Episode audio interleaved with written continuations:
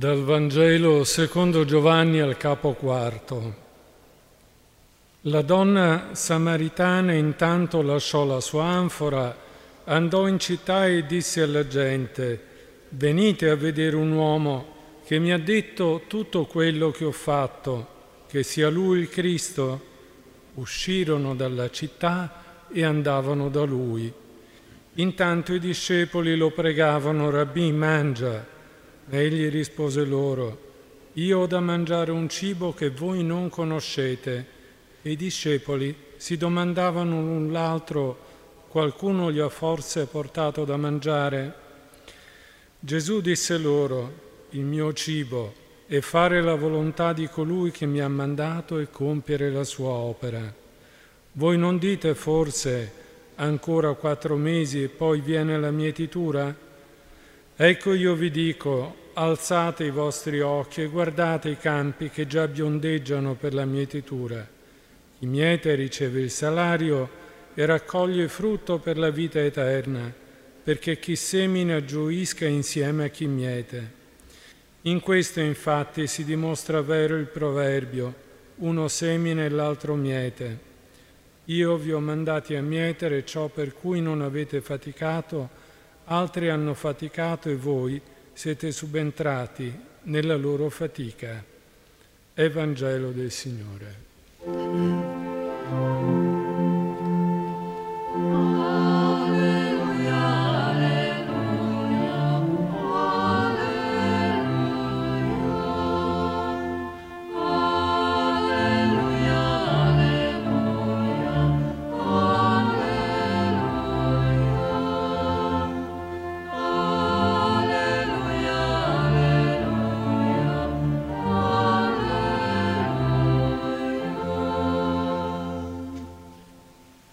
Cari fratelli e care sorelle, la tradizione cristiana identifica il Vangelo di Giovanni con il simbolo dell'aquila. Lo richiama il mosaico dell'arco della basilica e lo stesso leggio da cui abbiamo letto alcuni passaggi. L'aquila con pochi battiti d'ala raggiunge altezze straordinarie e sostenuta dal vento, diremmo dallo spirito, vede l'orizzonte nella sua ampiezza e profondità. E si dice anche che l'aquila possa guardare il sole senza venirne bruciato lo sguardo. E il sole è la divinità di Gesù nel Vangelo di Giovanni. Il quarto Vangelo è stato anche chiamato da Clemente Alessandrino fra il secondo e il terzo secolo il Vangelo spirituale e infatti nei dialoghi fra Gesù e i suoi interlocutori anche noi veniamo presi per mano, non tanto nelle vicende della storia, ma piuttosto invitati a ascoltare e dialogare con la parola vivente che è Gesù stesso. Con questi uomini e queste donne pensiamo a Nicodemo, alla Samaritana, al funzionario di Erode, al cieco nato, che chiede guarigione, e al cieco nato, con questi uomini e queste donne siamo aiutati a vivere il loro stupore, perché Gesù è davvero figlio di Dio, per la sua missione, per il suo amore. Questi compagni di viaggio e tutti i discorsi di Gesù ci invitano ad una grande speranza ci mostrano la sua gloria e quella del Padre, particolarmente nell'ora della croce. Il Vangelo di Giovanni dedica ben cinque capitoli all'ora della croce.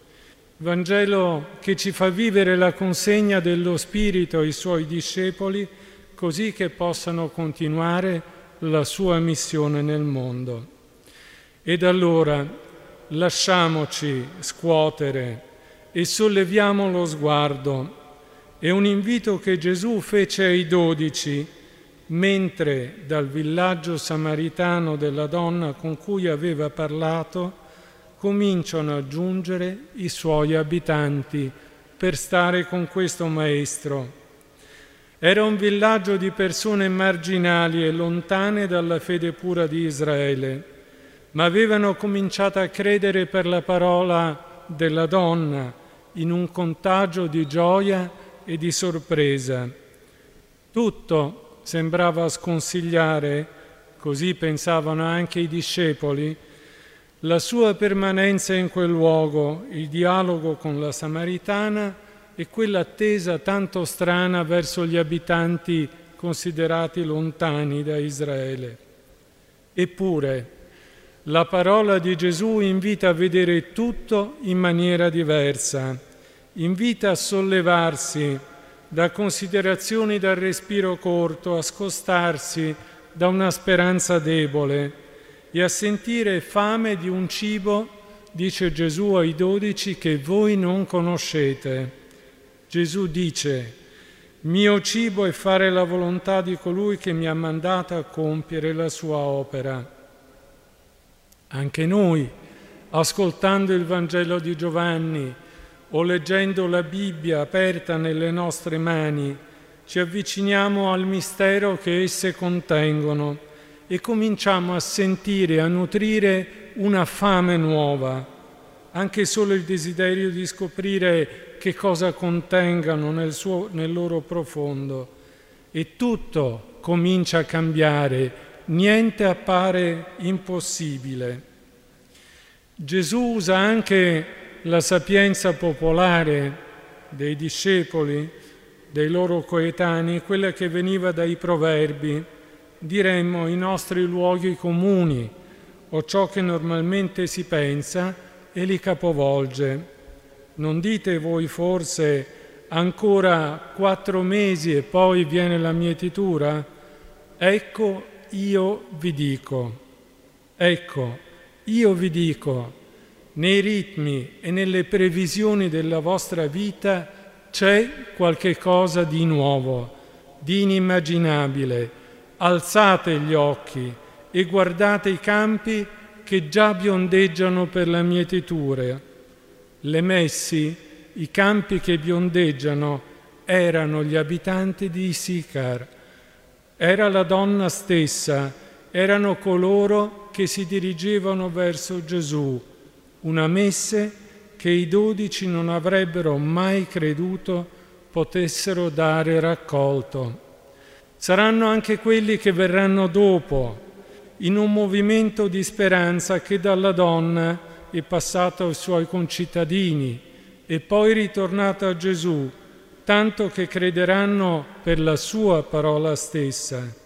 E poi ancora quelli a cui i discepoli comunicheranno il Vangelo, i discepoli uniti dallo Spirito dopo la sua passione, morte e resurrezione.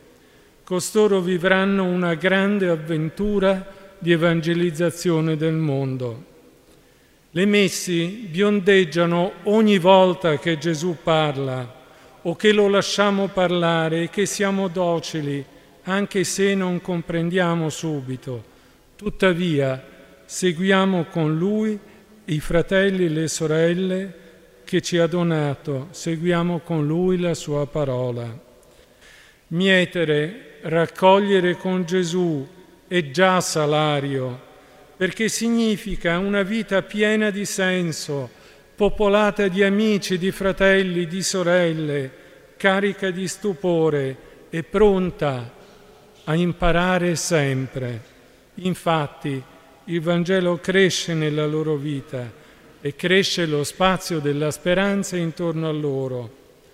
Il frutto è per la vita eterna, cioè non si corrompe, contribuisce al regno di Dio e noi confessiamo, noi mettiamo ciò che Lui ha seminato in noi.